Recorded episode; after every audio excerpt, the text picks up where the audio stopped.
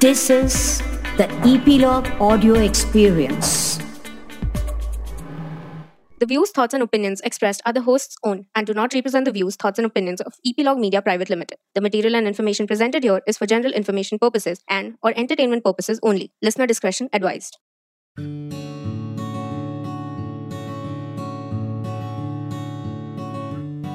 नमस्ते दोस्तों आज एक नए किस्से के साथ हम जुड़ रहे हैं आपके संग आज लाए हैं एक ऐसा किला जो अक्सर मिसप्रोनाउंस किया जाता है। Vellore not Bellore not Vellori it's Vellore Vellore किला, जिसका मैं हूँ एक गोल पत्थर। ये सोलहवीं शताब्दी का एक किला है, जो विजयनगर राजाओं द्वारा निर्मित भारत के तमिलनाडु राज्य में वेलोर शहर के सेंटर में स्थित है। ये किला एक समय में विजयनगर साम्राज्य के आरावीरू राजवंश का सेंटर था।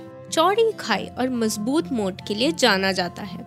किले पर राज करने का मौका विजयनगर के राजाओं से बीजापुर सुल्तानों को, मराठाओं को, कर्नाटक नवाबों को और अंत में अंग्रेज़ों को मिला, जिन्होंने भारत को स्वतंत्रता मिलने तक किले पर कब्जा कर लिया।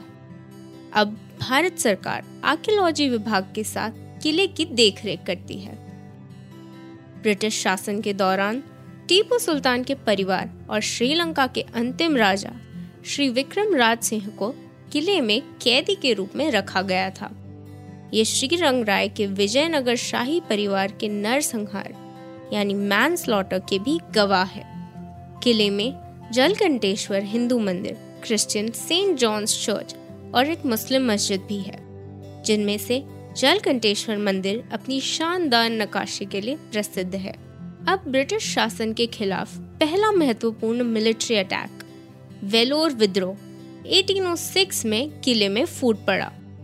वेलोर किले का निर्माण चिन्ना बॉमी रेड्डी और थिम्मा रेड्डी नायक द्वारा किया गया था, जो 1566 के वर्ष में विजयनगर साम्राज्य के सदाशिव राय के अधीन आदिनस्त सरदार थे।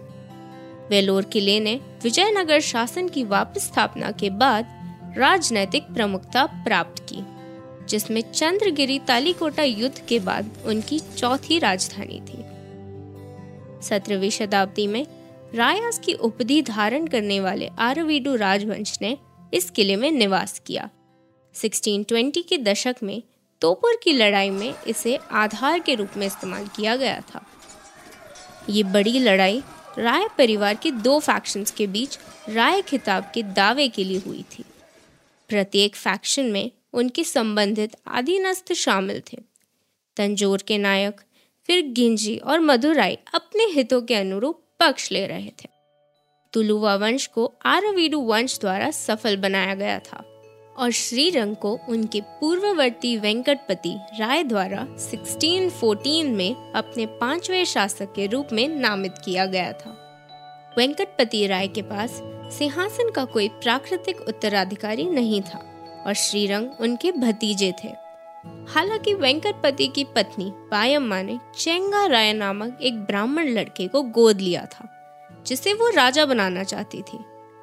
स्थिति ने एक तरफ़ जग्गा राय बायम्मा के समर्थन में भाई और दूसरी तरफ़ याचमा नायडू वेंकटपति के वफादार वाइस रॉयस के नेतृत्व में गृह युद्ध को प्रेरित किया। जग्गा राय ने श्रीरंगा और उनके परिवार का अपहरण कर लिया और उन्हें वेलोर के किले में कैद कर दिया। याचम्मा नायडू श्रीरंगा के 12 वर्षीय बेटे को मुक्त करने में कामयाब रहे। और श्रीरंगा और उनके परिवार को भी मुक्त करने का प्रयास किया।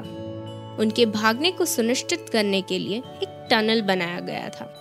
हालाँकि जग्गा राय ने इस योजना की खोज की और सुनिश्चित किया कि श्रीरंग और उनके परिवार को इस किले के भीतर मार दिया जाए। किले को वास्तुकला की द्राविड शैली में बनाया गया था।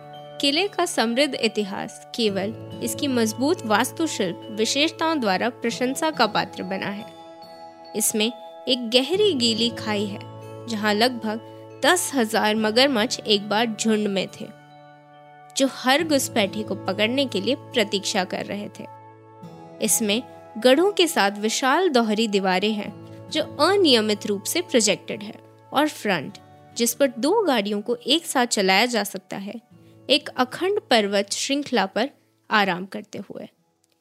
इस किले का निर्माण आरकोट और चित्तौड़ की खानों से प्राप्त ग्रेनाइट का उपयोग करके किया गया था। ये किले का परिसर हमारे पास की कल्चरल अंडरस्टैंडिंग का उदाहरण देता है।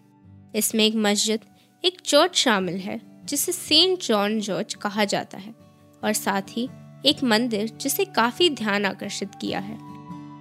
यह जलकंडेश्वर मंदिर भगवान शिव को समर्पित है, और उत्तम नकाशी बड़े लकड़ी के द्वार और आश्चर्यजनक मोनोलिथ के लिए प्रसिद्ध है। ऐसा कहा जाता है कि चिन्ना बॉमी रेड्डी जो किले के निर्माताओं में से एक है, ने एक सपना देखा था, जिसमें भगवान शिव ने उन्हें दिया था स्थान पर मंदिर का निर्माण करने का आदेश। कहा जाता है कि साइट में स्थिर पानी के बीच में एक छोटी पहाड़ी थी। माना जाता है कि एक भटकने वाले ने यहाँ एक शिवलिंगम रखा था। जो अत्याधिक पूजनीय था। दिलचस्प बात यह है कि जल खंडेश्वर शब्द का अनुवाद पानी में रहने वाले भगवान शिव के रूप में किया जाता है। बाद में इस भव्य मंदिर को शास्त्रगार अर्थात वेपन रूप के रूप में भी इस्तेमाल किया गया था, जबकि मस्जिद आज एक विवादित स्थान है। चर्च को आधिकारिक तौर पर कभी भी पवित्र नहीं किया गया था। ब्रिटिश ईस्ट इंडिया कंपनी के अधिकारों के लिए मद्रास सरकार द्वारा 1846 में निर्मित ये सेंट जॉन द इवेंजलिस्ट को समर्पित था। ये थी कहानी इस अति सुंदर वेलोर फोर्ट की। अब आ गई है बारी हमारे एक सवाल की।